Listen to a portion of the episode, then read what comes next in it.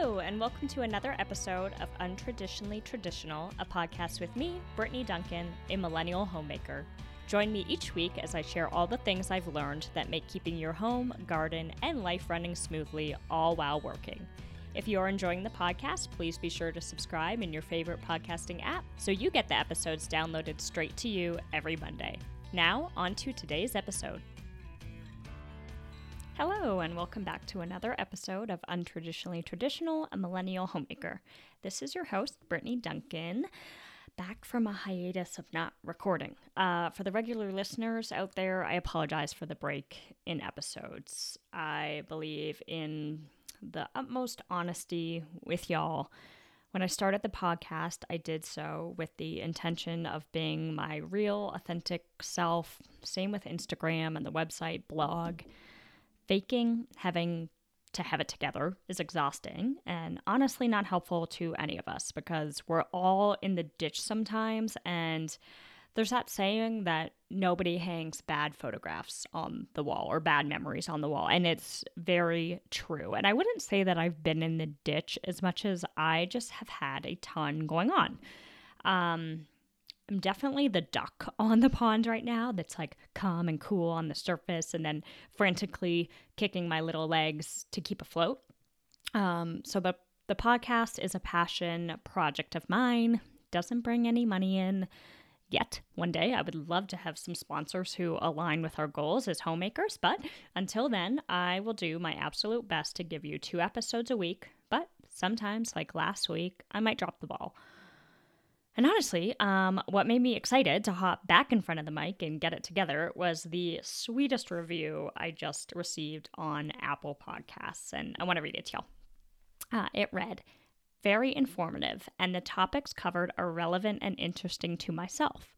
She covers subjects in a comprehensive and understandable manner. There's no chit chat about irrelevant topics. I really appreciate having this to listen to. It is my favorite homemaking podcast. So, thank you so much, Steph, for your review. Honestly, it's like that little refill of your cup sometimes that sparks inspiration. And this review did it for me. Honestly, I was like a little bit misty reading it. Like, it's just so crazy to me that I put these messages out there. And honestly, a lot of times I record it and I publish it, and I'm like, I don't know if that's like even helpful to anybody. Uh, but then when I hear that it is or that someone enjoyed it, um, it just it makes my day. So thank you, thank you, thank you. On that note, since I'm about getting down to business with relevant information and not taking up your time with chit chat, as Steph highlighted, let's get into it. Today, I want to talk about food labeling and what it all means. Shocker, I know, but did you know that food packaging and marketing can be misleading? oh, I've been surprised to learn recently just how misleading it can be. I stumbled upon this Instagram account, uh, which honestly has it has 1.5 million followers, so apparently I'm late to the game. But it's called the Food Babe, and the owner dives into all of the things when it comes to our food, why certain foods are addicting, what's in certain foods, what labels we need to watch out for, and I wanted to share a few of those today. I'm to start with eggs because obviously, being a backyard chicken keeper, I'm passionate about the quality of eggs. I've learned a lot through the classes that I've taken just how uh, much more nutritionally beneficial eggs can be versus like your generic store bought eggs if you are doing it right. Um, and I'm also a huge animal lover. If you've ever seen a poultry farm, well, it can be traumatizing, okay? The the life of a chicken raised in a commercial farm for egg production isn't I would say most of the time isn't great to be honest. So how how do we make it great? Um, so let's dive into the phrase cage free. What does cage free really mean? Basically, it's pretty face value. It means that they weren't in a cage. It doesn't mean that they ever saw daylight or that they were not crammed into a warehouse, which, ding, ding, ding, ding, think about that. Um, it also doesn't equal organic. So, what should you be looking for if cage free isn't it? Organic pasture raised. So, a few things come with this label One, the eggs are certified humane.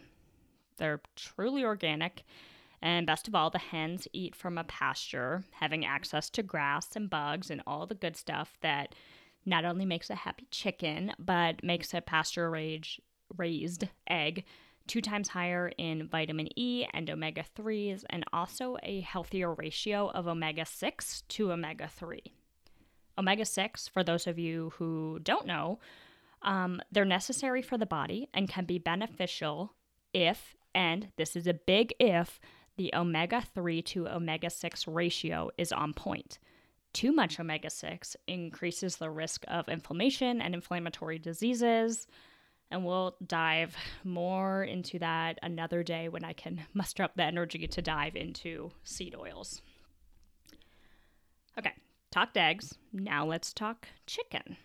First, and I know I sound like a broken record to those of you who listen to the podcast often, but get local when you can. Your local chicken from a farmer you know and trust, in my opinion, is far superior to any store bought chicken. That being said, I know what it's like to have a food budget, and I know very well that local chicken can be rather pricey. So let's let's lean into the the packaged chicken from the grocery store and start with a few terms that you can ignore straight off the bat. One, no added hormones. This means nothing because the US government already bans the use of hormones in chicken production. Also turkey and pork. So them putting that in big letters on the front of the package, it's it's an irrelevant piece of information. You can ignore it. Number 2, 100% natural means that there are no artificial ingredients or added colors and is minimally processed. Well, most uncooked chicken falls into this category. So, again, not really telling us much. Number three, cage free. Same logic with the eggs. Just because they were not in a cage doesn't mean anything about their living conditions or diet. No growth promoting antibiotics. I'm going to say that again. No growth promoting antibiotics. When you read a label, always be skeptical about qualifying statements. That statement isn't saying raised without antibiotics, it is saying raised without growth promoting antibiotics. That should raise your eyebrow, raise that red flag that why are they qualifying that? Antibiotics are getting used somewhere.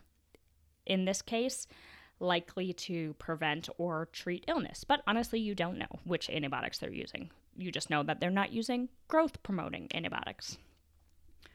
So, what do you look for? Organic, no antibiotics, period, or GMOs, fed only organic food. They also must be given access to the outdoors. So, this is your pasture raised organic chicken. That's what you want. Better than that, though, is animal welfare approved, having that in addition to or certified humane animal partnership levels 4, 5, or 5 plus. In case you are curious about the levels and their meaning, because I was and you know wanted to look it up, a 2 um, is enriched environment, a 3 is outdoor access, 4 is pasture raised, five is animal centered, and a five plus means that the entire life of the animal was on a farm. Okay, so last but not least, I want to cover uh, a post that the Food Babe shared that was breaking down artificial flavors versus natural flavors. Spoiler, both are shit. Part of my French. All right, let's start with the dirty artificial flavors. She shares six points about uh, what an artificial flavor is. So, one, makes fake food taste real. Two, designed to be addicting. AKA, those candies that you can't stop eating, well, they were designed to be that way. So, you know, don't feel too bad. Three, can make a processed product taste like strawberries without any strawberries. Four, contains up to 100 ingredients that are not labeled. These can be preservatives, emulsifiers, solvents, and other additives. It's also synthesized in a lab and derived from substances that are not plants or animals. She lists petroleum, coal, and tar as examples. Okay, just gonna leave that there for a second. Okay, now for the misleading natural, not natural, flavors. And we wonder why America is sick. Ready for the mic drop? It's the same freaking list, with the exception of the last point. Rather than being derived from petroleum and tar, they can be derived from things like bark, but also beaver anal glands. Yes, you heard that right, and I found it hard to believe, so I did a little digging, and lo and behold, quote, natural flavoring called castoreum is a thick, odorous secretion obtained from the anal glands of beavers. It is used to give a vanilla flavor to some dairy products and desserts. Yes, so that's that. Um, I guess, fortunately, unfortunately, most vanilla is now made with syn- synthetic vanillin. Which, what is synthetic vanillin, you ask? Well, quote, synthetic vanillin is a vanilla flavoring compound derived from the petrochemical precursor guaiacol. Down the rabbit hole I went, and I warn y'all, once you start researching this stuff, this is how it usually goes if you actually dig. Okay, so is guaiacol safe? I read this study from the National Library of Medicine about the toxicity of guaiacol, which read We concluded that guaiacol is an extremely toxic product, toxic rating class 5, whose use should be restricted or banned. And this, folks, is why we spend the extra money on real vanilla beans or extract. No anal glands or toxic class 5 chemicals in our food. Okay, so that's all for now. Hopefully, I haven't made you terrified to go to the grocery. Uh, really, the point of this episode is to like start the conversation about looking at our labels. What do they mean? And like, what do they really mean? Because, I mean, hey, I, I work in marketing. I know how it goes, and food marketing is very, very clever. Uh, you know, the healthy, the good, the this. Um, uh, the simplest way that I found to look at it and like avoid all this red tape is to eat real food.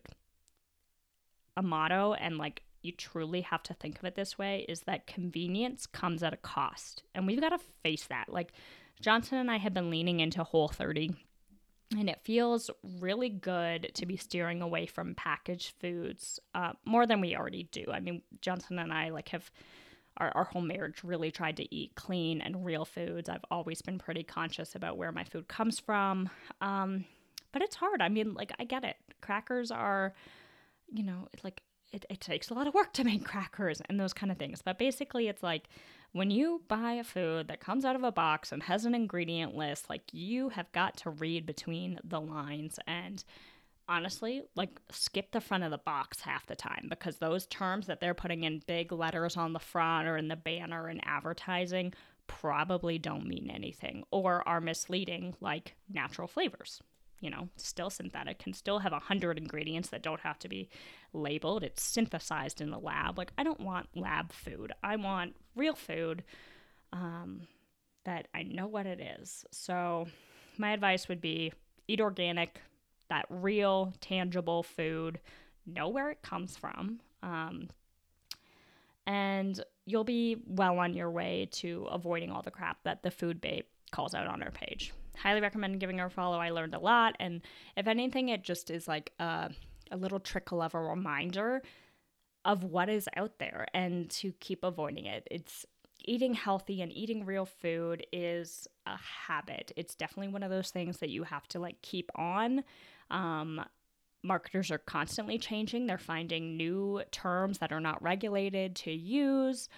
Um, there's a lot of ways that companies can hide what's in their food or how it's raised or what they fed it or this, that, and the other.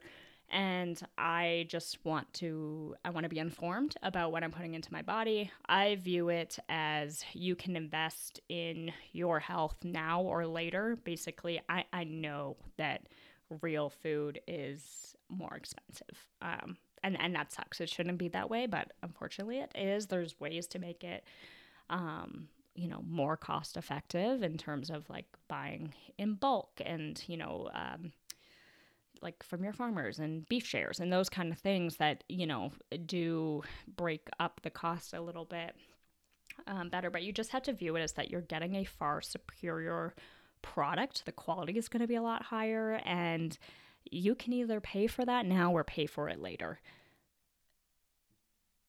I'm like pausing, trying to think about how, how to say it. But basically, it's like look at the hospital system, okay? Johnson works in healthcare, so I have a, a pretty good idea about the state of health from you know just what he sees every day and that and what he sees is a big reason that we eat the way that we do because it catches up with you so you can either face it head on now feel better look better you know be better on the inside be healthier or you can you know eat the the processed food and and gamble with it later um i don't know i choose the former but Anyway, I hope this is helpful, and I will see y'all back here on Monday.